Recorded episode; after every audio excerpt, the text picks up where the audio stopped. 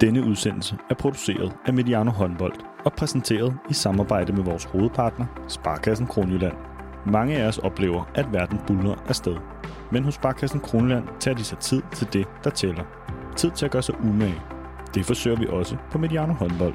Sammen med Sparkassen Kronjylland tror vi på, at tiden vi investerer gør forskellen. Rigtig god fornøjelse.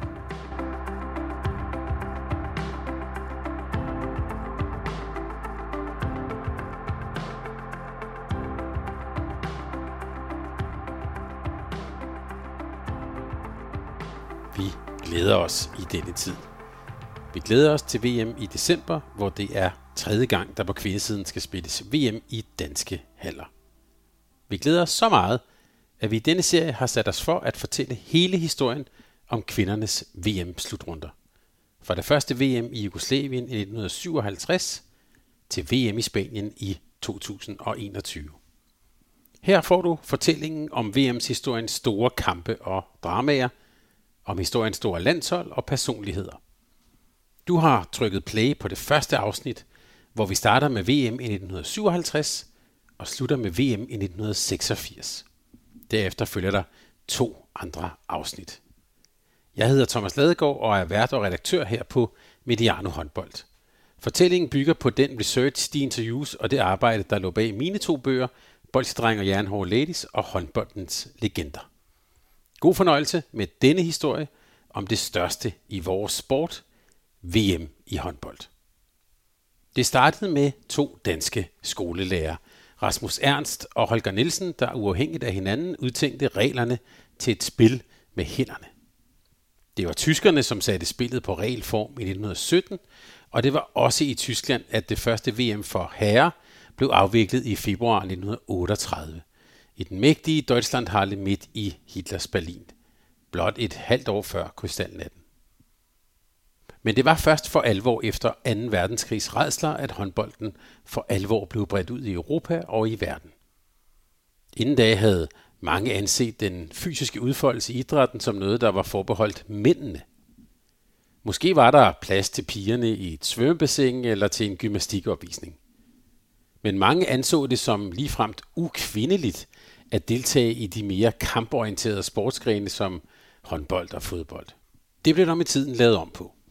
Men som VM-historien også viser det, så skulle der nogle enestående personligheder og pionerer til for at ændre et mandsdomineret syn på den kvindelige håndbold. Og måske er det en kamp, som ikke helt er bragt til ende. Det vender vi tilbage til. Under alle omstændigheder gik der lidt tid, før kvinderne for første gang kunne dyste om et indendørs verdensmesterskab i håndbold. Herrerne spillede det første efter krigen i 1954. På kvindesiden blev det første VM afviklet i 1957 i Jugoslavien. Midt i juli måned og på udendørs baner. Det første VM havde deltagelse af et dansk landshold, der tog til Jugoslavien med stor optimisme. Et dansk hold med en perlerække af pionerer – som banede vejen for kvindehåndbolden og den kvindelige idræt. Før der var Anja, Camilla og Susanne, så var der Else, Toni og Anne-Marie. Fra midten af 50'erne til midten af 60'erne oplevede dansk kvindehåndbold nemlig en guldalder, som skulle stå som uopnåelige højdepunkter, indtil Vilbæks jernhårde ladies tog fat i 90'erne. På kvindesiden var Danmark også dengang et af spillets førende lande. Men det skete i noget mere ydmyge rammer og uden de millioner af tv-serier, der følger med nu. Resultaterne var dog ikke mindre imponerende. På kvindesiden var det klubberne fra København, der helt frem til 80'erne var næsten totalt dominerende. Fra 1956 og helt frem til 1981 lykkedes det kun for Helsingør og Svendborg at forhindre, at mesterskabet hvert eneste år havnede hos enten HG eller FIF i hovedstaden. I den periode vandt Svendborg to gange mesterskabet, mens Helsingør en enkelt gang formåede at komme forbi HG eller FIF. Så bortset fra de små undtagelser var hele perioden altså totalt domineret af de to københavnske klubber. Hos FIF var nogle af de helt store profiler i perioden den hårdt skydende Vibeke Jensen og stregspilleren Begitte Harms. Hun giftede sig senere til efternavnet Vilbæk, Og som mor til den senere landstræner er der dermed en meget lige linje mellem de to succesperioder for de danske kvinder. Der skal have åbenbart en Vilbæk til. I 60'erne kom to andre talentfulde spillere til hos FIF. Multitalentet Anne-Marie Søs Nielsen og Tony Røsler kom til at tegne FIF i mange år.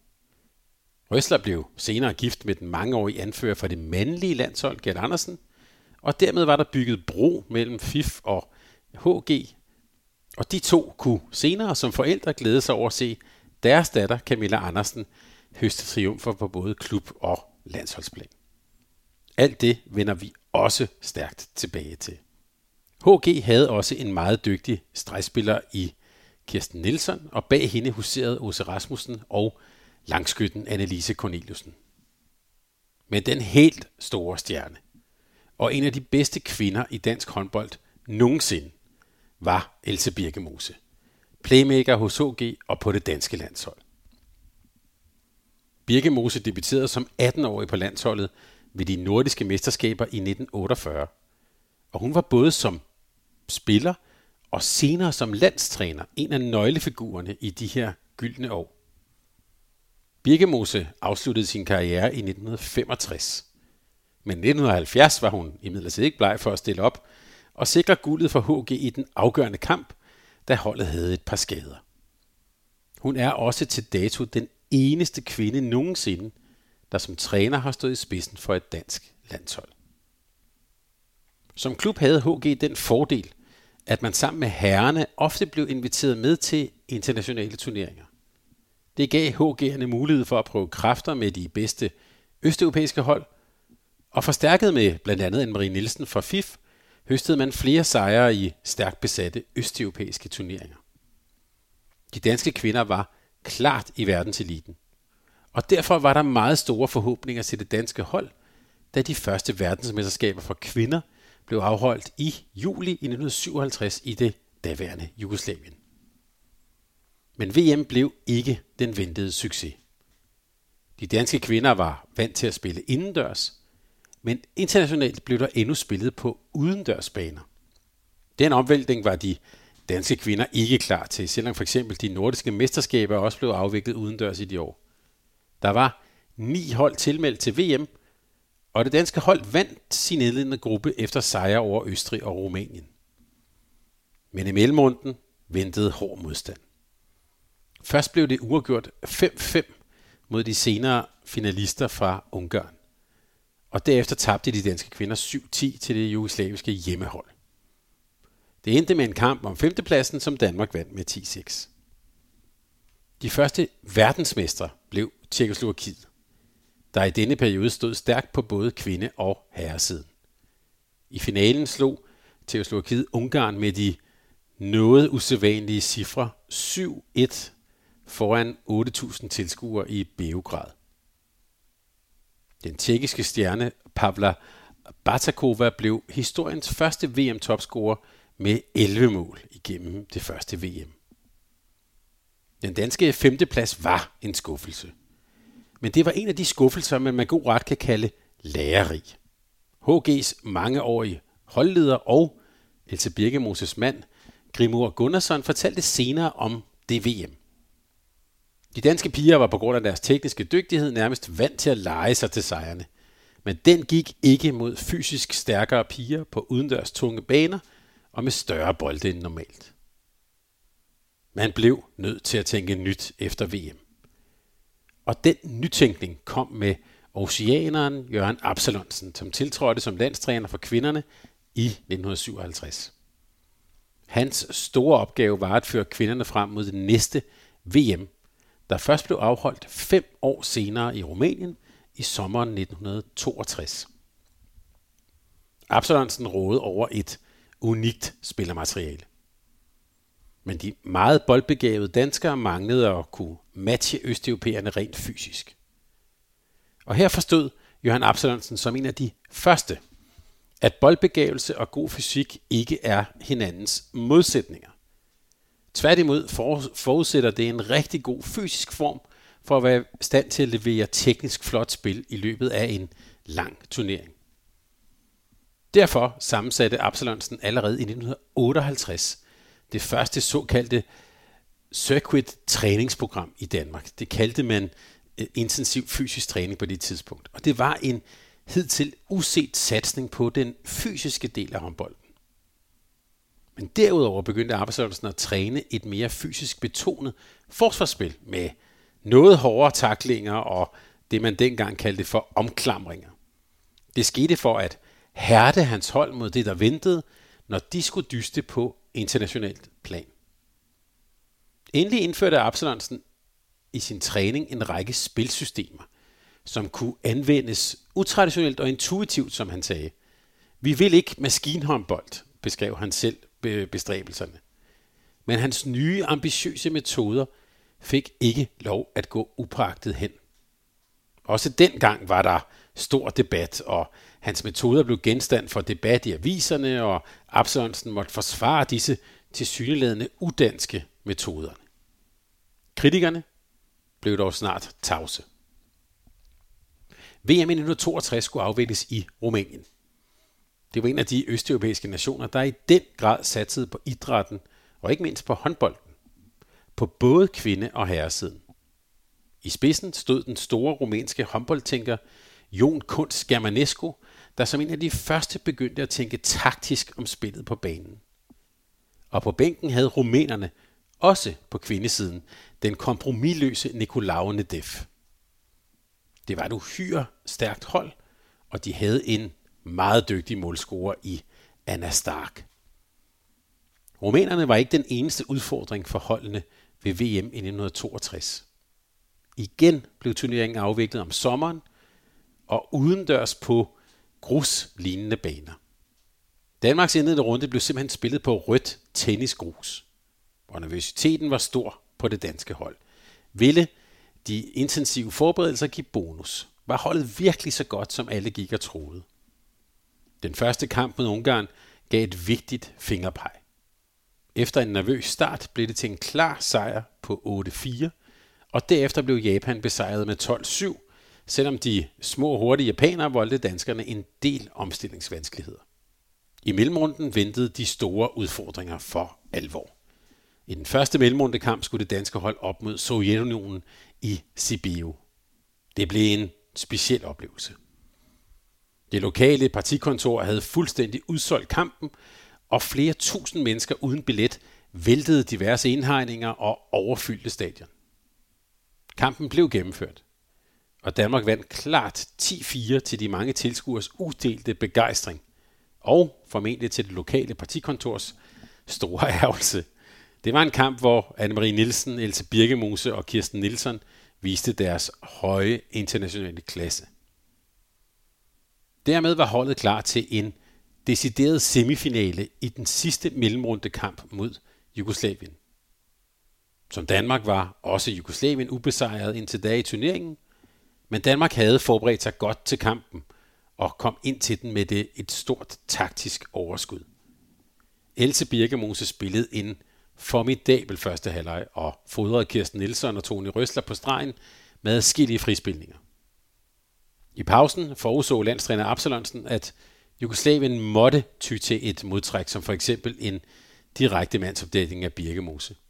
Han trak derfor Birkemose ud på bænken ved anden halvleg start og spillede med ikke færre end tre stregspillere. Det skabte fuldstændig forvirring for jugoslaverne, og det gav en hurtig føring til Danmark. Da Birkemose kort efter kom på banen igen, kunne hun og de øvrige danske spillere køre en 7-5 sejr hjem. De var nu klar til finalen. Og i finalen, ja, der ventede værtsnationen Rumænien. Et hold, der havde vist skræmmende styrke hele turneringen igennem. I deres afgørende kamp i mellemrunden havde de blandt andet slået de forsvarende verdensmestre fra Tjekkoslovakiet med 7-3. Finalen blev en lang kamp op ad bakke for danskerne, der aldrig rigtig kom ind i guldkampen på det store fodboldstadion i Bukarest i mere end 30 graders varme. De 20.000 fanatiske tilskuere sad langt fra den lille håndboldbane, og hele anden halvleg blev desuden spillet i elektrisk lys. Begge dele noget uvante forhold for det danske hold. Trods en indet fight lykkedes det aldrig at indhente rumænerne, som vandt kampen med 8-5. Men det gav den første medalje til dansk håndbold. Og den kom i hus i kamp med alle de østeuropæiske nationer, der var ved at indtage håndboldscenen i disse år. Træner Absalonsens satsning havde givet på det. Danmark var på medaljeskamlen. Og i midten af 60'erne var de danske kvinder i høj grad en del af den internationale top. I 1965 lykkedes det for HG at vinde mesterholdenes Europacup over Spartacus Budapest fra Ungarn. Et hold, der blot et halvt år senere leverede stammen til det ungarske hold ved VM 1965 i Vesttyskland. VM-finalen og sølvmedaljen i 1962 blev også en form for vendepunkt for det kvindelige landshold. Der skulle nemlig gå 31 år, før det igen blev til en VM-medalje. 31 år. Finalen blev Else Birkemoses sidste landskamp som spiller. Hun havde da været på landsholdet i 14 år, og hendes afsked med landsholdet blev et stort savn fra Danmark. I midten af 60'erne er vi samtidig i en tid, hvor håndbolden begyndte at finde sin form, og hvor mange nye nationer kom med og satsede på sporten. Særligt begyndte landene i Østblokken at satse på håndbold, fordi håndboldsporten var på vej ind på det olympiske program. Håndbold blev med andre ord en sport, der var værd at investere i, og som kunne henrykke tilskuere i hænderne og folk omkring det tv-apparat, der var på vej til at blive allemands eje i 60'erne. Et land som DDR havde for eksempel en udtalt politik om at satse på idrætten som et flagskib for den nye arbejder- og bundestat. På kvindesiden begyndte østeuropæiske nationer som Rumænien, Ungarn og Tjekkoslovakiet at røre på sig. Og i baggrunden lurede mægtige Sovjetunionen på at gøre sit indtog i sporten. Håndbolden var på vej ind på det olympiske program, og der blev i Østblokken satset på netop håndbold som en af de sportsgrene, hvor, det kunne, hvor der kunne hentes medaljer og heder til de kommunistiske regimer. Den tendens var allerede på vej, da det tredje VM blev afviklet i 1965. En slutrunde, der for første gang blev afviklet indendørs. Denne gang i store vesttyske håndboldhaller. Og i november måned frem for midt på sommeren. Det blev en slutrunde, der på mange måder bragte kvindehåndbolden et afgørende skridt videre. Særligt viste Jugoslavien, at de var en håndboldnation på vej frem. I Vestberlin slog jugoslaverne Danmark med 11-6, og fra Danmark blev det også til et nederlag mod de vesttyske værter. I sidste ende blev det til en femteplads for de danske kvinder. I kampen om femtepladsen et lille plaster på såret med en revanche mod de forsvarende mester fra Rumænien, som blev besejret med 10-9. Finalen i den mægtige Vestfalen Harley i Dortmund blev et opgør mellem favoritterne fra Jugoslavien og overraskelsen Ungarn. Efter en pausestilling på beskidende 3-2 til Ungarn blev 18 halvleg endnu mere målfattig. Ungarn kunne kalde sig verdensmester efter en finalesejr på 5-3. Det er jo værd at bemærke, at Japan i 60'erne var det eneste hold uden for Europa, som var med til VM. Og her i 1965 i Vesttyskland blev det til en flot syvende plads for japanerne. Håndbolden var ved at vokse, og i 1968 skulle VM afholdes i Sovjetunionen i slutningen af november. Men den 20. august 1968 invaderede sovjetiske, ungarske, polske og bulgarske tropper Tjekkoslovakiet og knuste foråret i Prag. Sport og politik hang også dengang uløseligt sammen, og allerede den 30. august besluttede IOF at aflyse VM i Sovjetunionen. Sovjetunionen besluttede derefter at gennemføre en turnering i december i Moskva med deltagelse af Polen, DDR, Bulgarien, Rumænien og Ungarn, alle Østbloklande. Den kolde krig havde for alvor nået håndboldens verden. 1970'erne blev håndboldens store internationale gennembrud. Først og fremmest trådte håndboldsporten ved OL i München ind på verdensscenen. Men ved lejen i München var håndbolden kun på prøve. Så i en mandsdomineret verden var det så kun herrerne, der spillede i 1972. Først i 1976 i Montreal kom kvinderne endelig med på det olympiske program. På det tidspunkt var DDR og Sovjetunionen allerede i gang med at indtage verdenshåndbolden. Og de to nationer kom til at dominere på kvindesiden i to årtier. Både på klub- og landsholdsplan. Og når vi taler VM-slutrunderne, kom de to nationer til at dele det meget demokratisk imellem sig. DDR tog guldet i 70'erne, og Sovjetunionen tog guldet i 80'erne. Forholdet mellem de to nationer var imidlertid langt fra venskabeligt. Det var en benhård kappestrid, der forløb over to årtier ved alle slutrunder, og samtidig også på klubplan i mesterholdenes Europacup. Og meget bemærkelsesværdigt var det både i DDR og i Sovjetunionen centreret omkring to ægtepar. I DDR var det ægteparet Peter og Valtraud Kretschmar, der som træner og storskytte tegnede den østtyske kvindehåndbold. Sovjetunionen havde et lignende ægtepar. Den store drivkraft i den sovjetiske kvindehåndbold udgøres nemlig af et ukrainsk ægtepar. Mestertræneren Igor Turshin giftede sig med Sinaida, hun tog efternavnet Turshina, og sammen kom de to til at tegne sovjetisk kvindehåndbold i to årtier. Men ved indgangen til 70'erne var det DDR, der stod klar til at erobre den kvindelige verdenstrone. Mange vil sikkert kende Valtrov Kretschmar, primært som mor til den senere tyske fløjstjerne Stefan Kretschmar. Men Valtrud Kretschmar var reelt en langt større stjerne end hendes søn. Hun spillede 15 år på det østtyske landshold og var en ledende figur på det DDR-hold, der i 70'erne hjemførte hele tre VM-titler og gjorde DDR til en magtfaktor i kvindehåndbolden. Men historien om Valtraud Kretschmar er også historien om det undertrykkende DDR-regime, der gjorde Valtraud til verdens bedste kvindelige håndboldspiller og hendes mand til træner og Stasi meddeler. Valtraud Kretsmar spillede for SC Leipzig og kom tidligt ind i det intensive talentprogram, som DDR-regimet etablerede inden for en række sportsgrene. Der fandt hun kærligheden i den 16 år ældre Peter Kretsmar.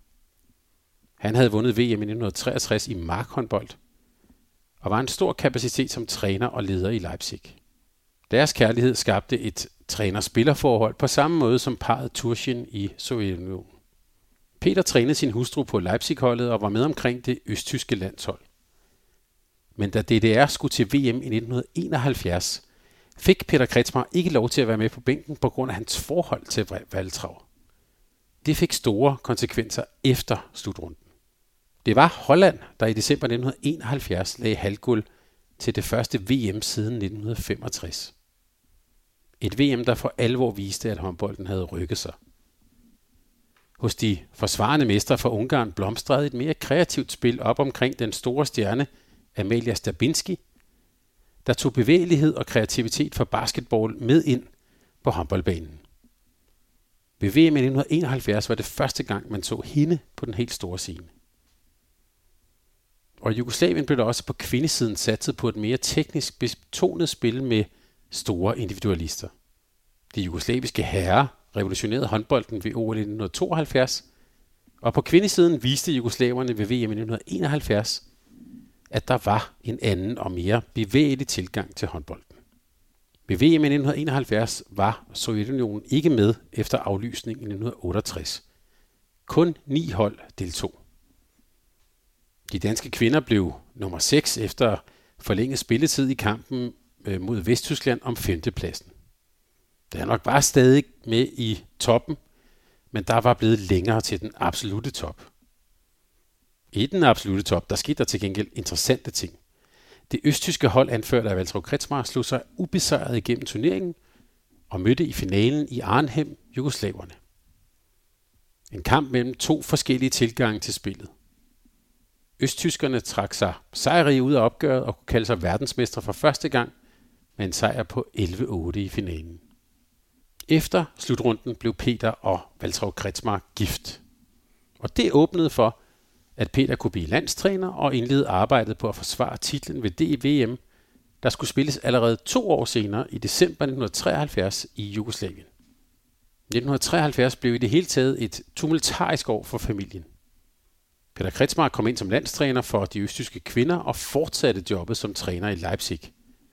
Og i februar 1973 fødte Valtravs sønnen Stefan. Men 1973 var også året, hvor Peter Kretsmar kom i kløerne på det hemmelige politi Stasi. Efter murens fald er det kommet frem, at Peter Kretsmar den 16. november 1973, blot uger før VM startede, blev indforskrevet som uofficiel medarbejder i Stasi under kodenavnet Claus. Man kan kun spekulere om, at, det her det var en betingelse, som regimet satte op, hvis han skulle være landstræler, eller om det var en opgave, han tog til sig med glæde. I hvert fald er det dokumenteret, at han spionerede mod sine spillere i SC Leipzig og på det østtyske landshold. helt frem til 1986, hvor han stoppede som landstræner. Den turbulente indgang til VM kan være en af årsagerne til, at DDR havde mere end vanskeligt ved at forsvare deres titel i 1973. Walter Kretsmar var med, selvom hun havde født Stefan tidligere på året. Men hun var endnu ikke tilbage i den tidligere form, og det der havde vanskeligt ved at score mål. Det blev afgørende i den indledende runde, hvor DDR tabte med 7-4 til Sovjetunionen, som var på vej og havde en ung Sinaida Turchina på holdet. DDR endte i 1973 på en pover 9. plads. Men de kom igen. Så i 1973 var der muligheder for andre nationer, og den mulighed tog værtsnationen Jugoslavien. De jugoslaviske kvindelandshold var med blandt de bedste siden det første VM blev afholdt i 1957 i Beograd. I de første fire verdensmesterskaber vandt de tre medaljer, to sølv og en bronze.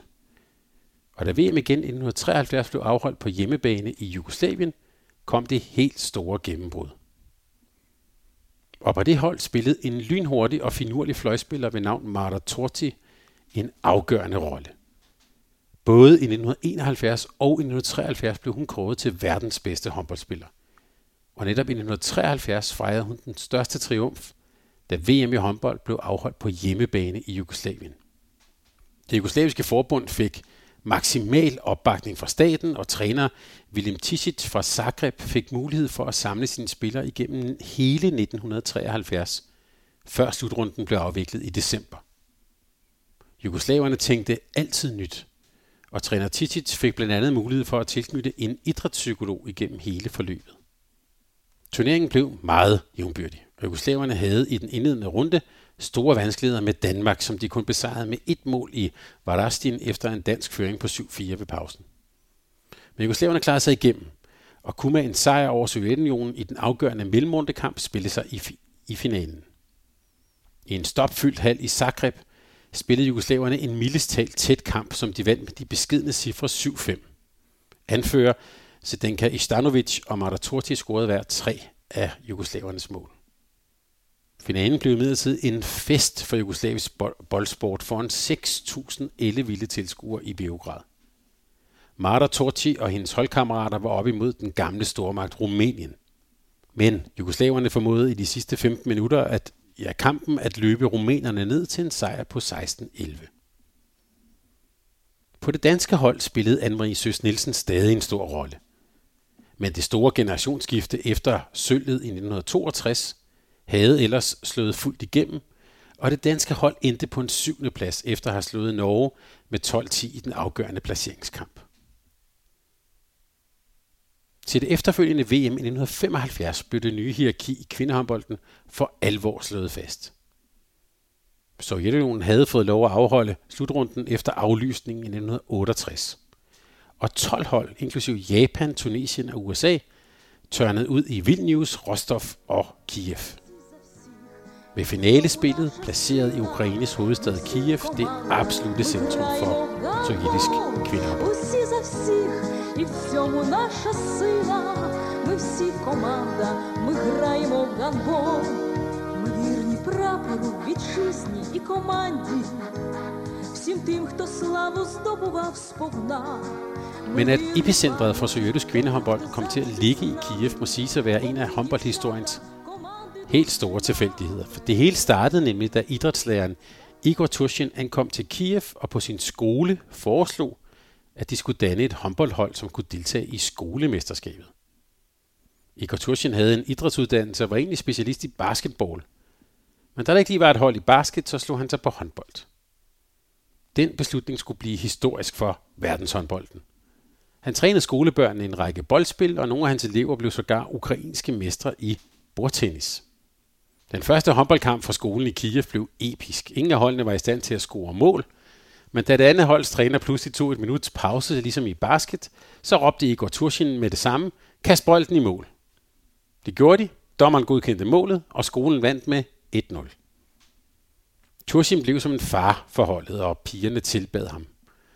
Måske ikke altid på den mest sunde måde.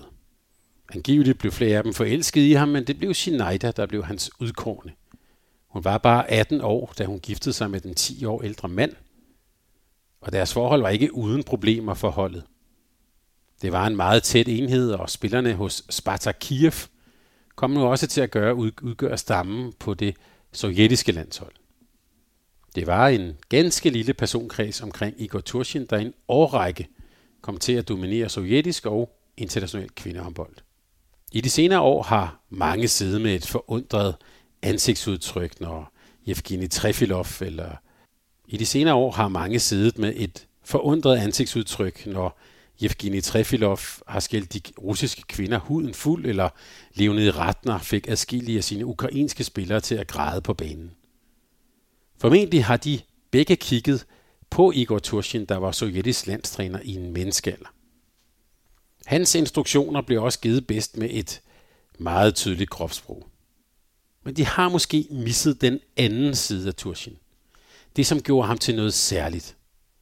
Han udmærkede sig nemlig ved i et sovjetisk system at tænke på sine spillere som hele mennesker. Det var for eksempel vigtigt for ham, at spillerne studerede, videreuddannede sig og udviklede sig som mennesker. I er mennesker først, dernæst er I atleter, var hans mantra. Han forsøgte at udvikle hele mennesker, og nok var systemet og stilen ofte autoritær.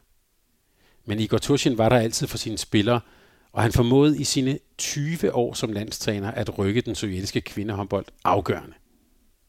Han var utrolig dygtig til at variere træningen, og var med sin baggrund ikke bange for at inddrage andre idrætsgrene som atletik, svømning, brydning og dans i sin træning. Tursin tog sovjetisk håndbold fra stort set ingenting og til at være helt dominerende i verden. I 1973 blev han landstræner, og fra den olympiske træningslejr i Shivotsin uden for Kiev blev alt indrettet på håndbold. Spillerne boede på stedet og kom for det meste kun hjem i weekenderne. Det var en voldsom satsning, og Sinada Turchina blev den helt centrale spiller for Kiev og Sovjetunionen. Hun var med ved VM 1973, hvor Sovjetunionen vandt en bronzemedalje, og hun var som mænd også med ved OL i Seoul i 1988 i en alder af 42 år, hvor det også blev til bronze. Men det store gennembrud kom ved VM på hjemmebane i 1975, hvor de sovjetiske værter formåede at spille uafgjort mod de senere østtyske verdensmestre og endte med at få en sølvmedalje. DDR gik ubesejret igennem et mærkværdigt turneringsformat, hvor det hele blev afgjort i en finalegruppe. En finalegruppe, hvor også den østtyske målvogter Hannelore Sober virkelig bidrog til at hente guldet tilbage til det der. VM i Sovjet i 1975 indvarslede for alvor en ny orden i verdenshåndbolden på kvindesiden. Guld til DDR, sølv til Sovjet, bronze til Ungarn. Ja, sådan kom billedet også til at se ud i 1978, da Tjekkoslovakiet i december måned var værter for den sidste VM-slutrunde i 70'erne.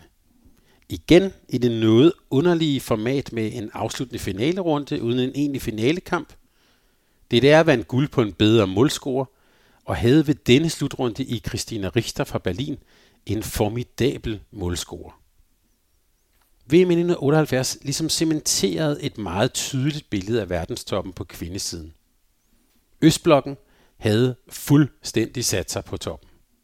Først på en 8. plads kom Vesttyskland ind, med Holland som nummer 9 og Sydkorea som nummer 10. Vi var i en tid med stor østeuropæisk dominans, og den dominans fortsatte i 80'erne. For de danske kvinder var 70'erne og 80'erne en lang ørkenvandring, meget langt fra verdenstoppen. I tre slutrunder i træk formåede landsholdet ikke at kvalificere sig, og verdensmesterskaberne var i de år en begivenhed meget langt væk fra den almindelige sportsinteresserede dansker. Det skulle nu ændre sig. Men der blev kun afholdt to VM-slutrunder i 80'erne. Og den østeuropæiske dominans var meget markant i årtiet. Men 80'erne blev også et årti, der for alvor indvarslede noget nyt. OL i 1984 i Los Angeles blev en jugoslavisk håndboldfest på både herre- og kvindesiden. Men det kunne kun lade sig gøre på grund af boykotten fra Østlandene. Til gengæld blev det OL også første gang, hvor man for alvor så helt nye nationer markere sig. Indtil 80'erne havde spillet været et udpræget europæisk format. Indtil 80'erne havde spillet været et udpræget europæisk fænomen, men da OL 1988 blev givet til Sydkorea, ja, så begyndte sydkoreanerne for alvor at satse på håndbold. Og den satsning kom til at få en langvarig effekt på både kvinde- og herresiden. Sydkoreanerne kunne ikke konkurrere med store østeuropæere på fysikken. Derfor måtte de tænke i andre baner. Det førte til et mildestalt hurtigt spil, hvor sydkoreanerne skød på alt, hvad der rørte sig, og generelt drev spillet op i et utroligt tempo, hvor kun få kunne være med. Kontraspillet blev nu endnu mere afgørende del af spillet, og noget, som der virkelig blev satset på. Men det var måske særligt de sydkoreanske fodfinder, der ændrede spillet. Sydkoreanerne trænede minutiøst på at flytte vægten hurtigt i deres finter, og mange forsvarsspillere blev fanget i en sydkoreansk virvelvind. Sydkoreas indtog gav sporten en mere global appel. Spillet blev hurtigere, og spillerne teknisk meget dygtigere. Men i sidste ende var det alligevel de etablerede nationer, der for alvor satte sig på de to VM-slutrunder i 80'erne. I 1982 var alt op til VM-fest i Ungarn. Ungarerne havde længe hørt til i verdenstoppen lige efter DDR og Sovjet, og havde i en årrække i Amalia Stabinski en verdensstjerne, der kunne afgøre de vigtige kampe for magiarerne. Men i 1982 blev hun suppleret af Anna Giorgi og ikke mindst af Mariana Notch, der ved VM på hjemmebane i 1982 trådte ind som en af Ungarns helt store profiler. Slutrunden havde igen i 1982 det noget mærkværdige format med en hovedrunde uden nok afkampe. Finalerunden blev ualmindeligt spændende i Budapest. Det startede med, at Sovjetunionen slog de forsvarende mestre fra DDR med 15-14, efter at østtyskerne ellers havde ført ved pausen. Derefter slog Sovjetunionen Jugoslavien, og det lignede guldmedaljer til Igor Turchins stærke hold.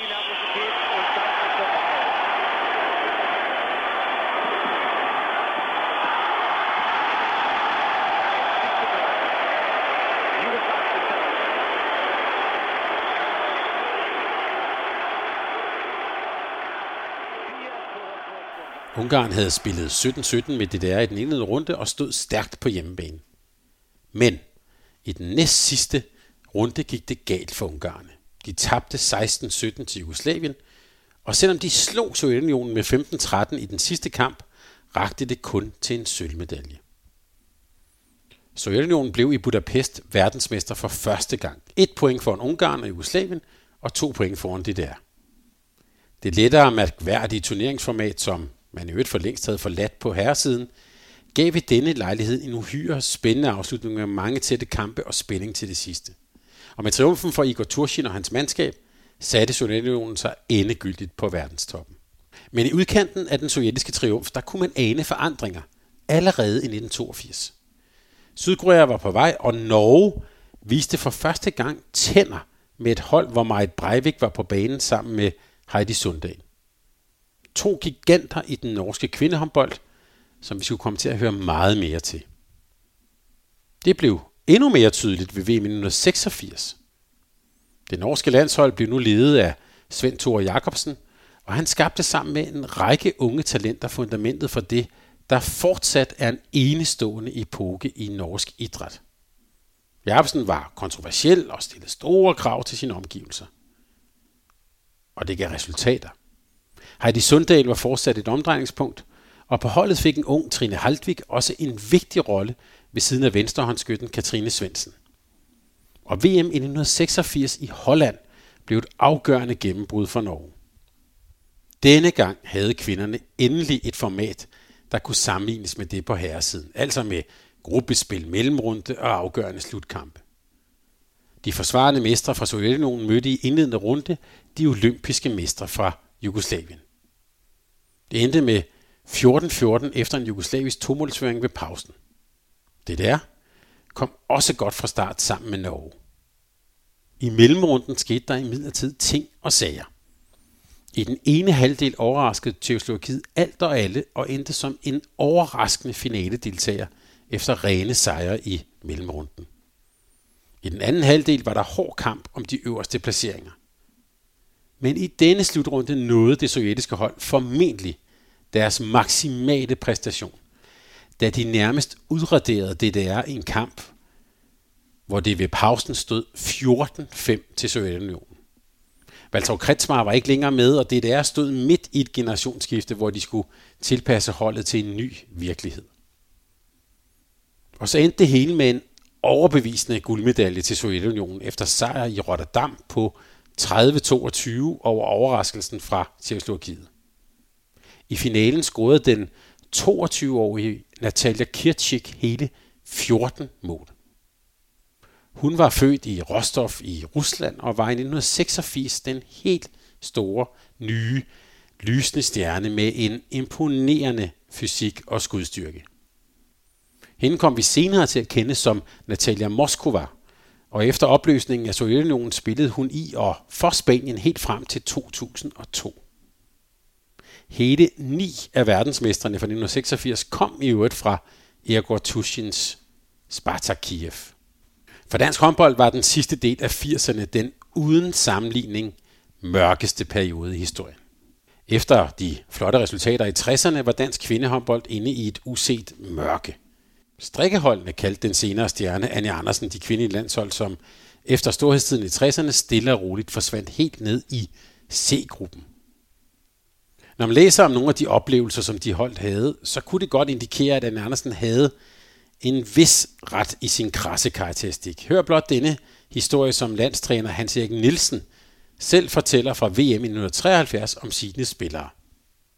Deres evner til at håndtere strikketøj imponerede alle modstandere, og det samme galt deres guitarspil og sang, hvilket ikke mindst Sovjetunionens træner Igor Turshin kan tale med om. Det gjorde et så stort indtryk på ham, at han blev helt stum, da han efter i pausen havde skilt sine spillere ud, så skillevæggene i hallen i Zagreb brystet. Pludselig åbnede døren til det danske omklædningsrum og opdagede, at vi sluttede pausen af med at synge en af vort fædrelands vemodige sange. Ja, sådan var det i 1973. Men efterhånden som glade, strikkende 70'ere blev til mere inde i det 80'ere, var der ikke plads til de danske amatører. Kvinderne måtte nu kæmpe en ensom kamp om at komme tilbage til verdenstoppen. En næsten umulig kamp mod østeuropæiske statsprofessionelle, og et meget klart liv på håndboldens hjemlige skyggeside. Det er vanskeligt at forestille sig nu, men i næsten 30 år var danske kvindelige håndboldspillere simpelthen en slags andenrangs idrætsudøvere, i hvert fald i offentlighedens øjne.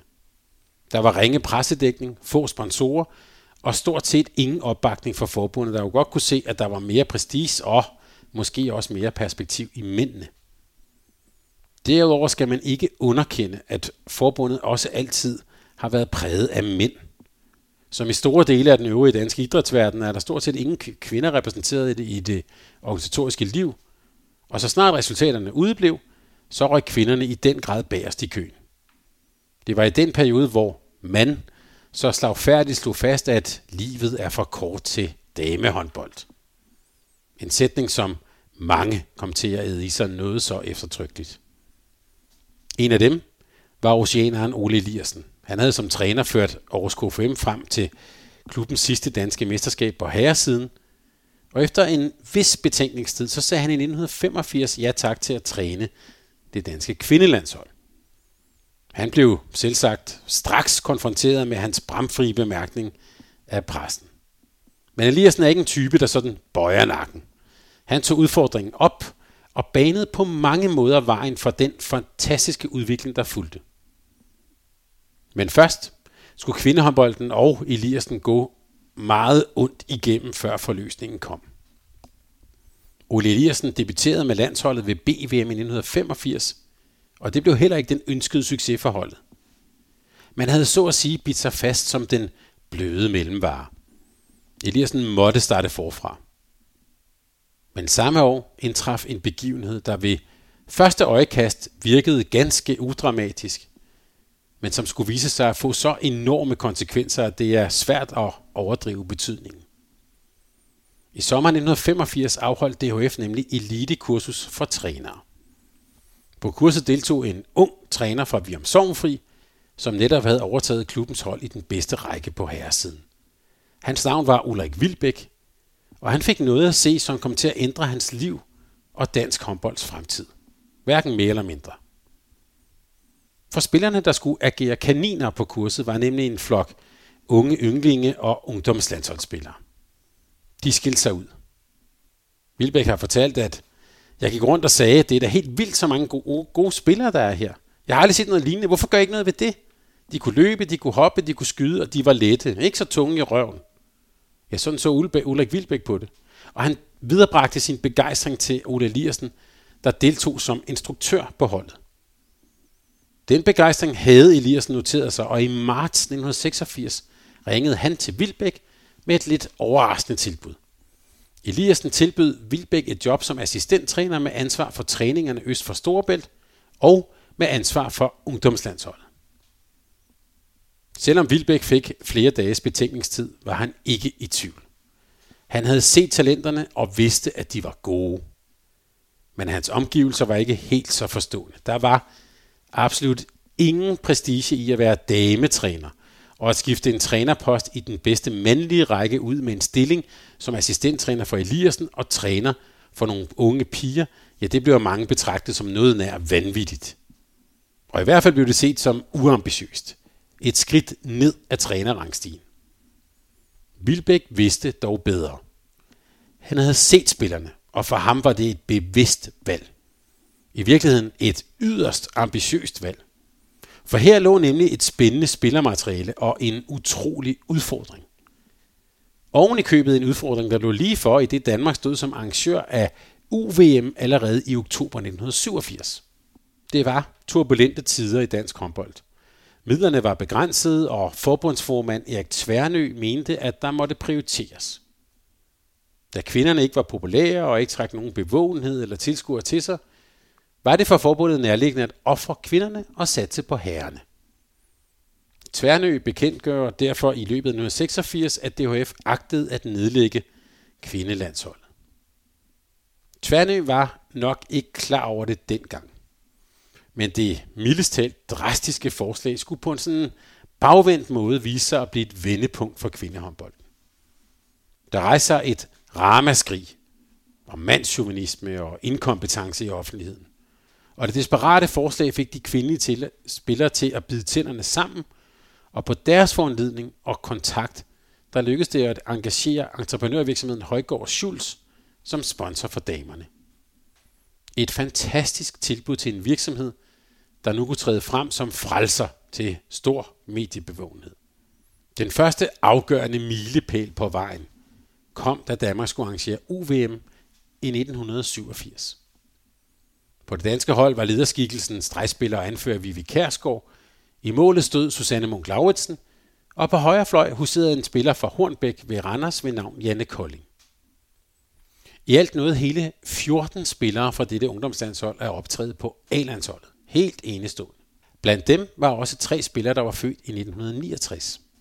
Det gjorde, at de egentlig var for unge til at være med på det her ungdomslandshold, men alligevel havde Vildbæk valgt at tage dem med. Den ene var Connie Hammann, der henrykkede med stor bevægelighed og fight. Den anden var Gitte Madsen, der kom til at markere sig som en både forrygende begavet forsvarsspiller og en meget dygtig højre bak. Men det blev den tredje og sidste spiller for den årgang, der trods alt løb med det meste af opmærksomheden.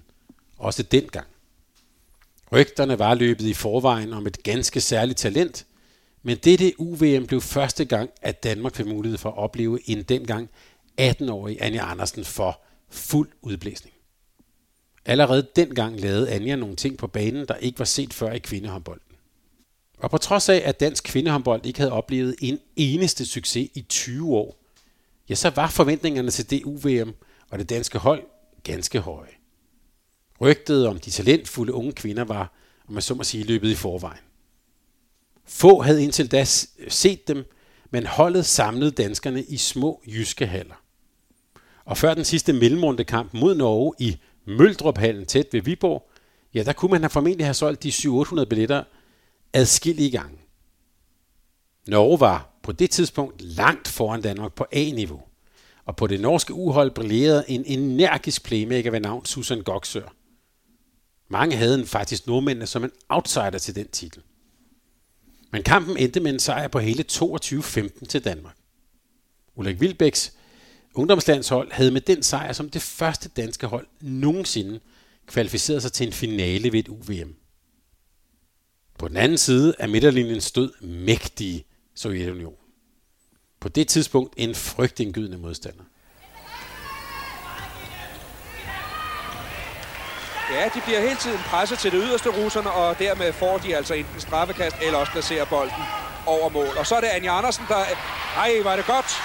Finder Vitte Kærsgaard Horsens ind på stregen, og nu er Danmark foran med 6-5. Så det vandt otte ungdomsverdensmesterskaber i træk fra 1979 til 1993. Og de vandt også finalen den søndag i Randers. Russerne var simpelthen det danske hold fysisk overlegent. De var større, de var stærkere, og de kunne til sidst trumle et træt dansk hold ned. Men en finale med dansk deltagelse indikerede, at noget vigtigt var på vej. Resultatet ved UVM betød, at man kunne lægge en langsigtet plan for et generationsskifte, hvor de unge spillere langsomt kunne sluses ind på A-landsholdet. Og det kom de til at blive i et eksemplarisk samarbejde mellem Ole Eliassen og hans assistent Ulrik Vilbæk. En glidende overgang, hvor både spillere og træner Vilbæk kunne forberede sig på nye tider i 90'erne. Tak fordi du lyttede til en podcast fra Mediano Håndbold. Hvis du kunne lide udsendelsen, så husk at abonnere på Mediano Håndbold, der hvor du hører din podcast. Så får du den seneste udsendelse serveret direkte til dig. Du må gerne fortælle dine venner om os, og husk at følge os på Facebook, Twitter og Instagram. Mediano håndbold kan lade sig gøre på grund af Sparkassen Kronjylland. De er med Mediano håndbold og det kvindelige danske landshold. Tak fordi du lyttede med.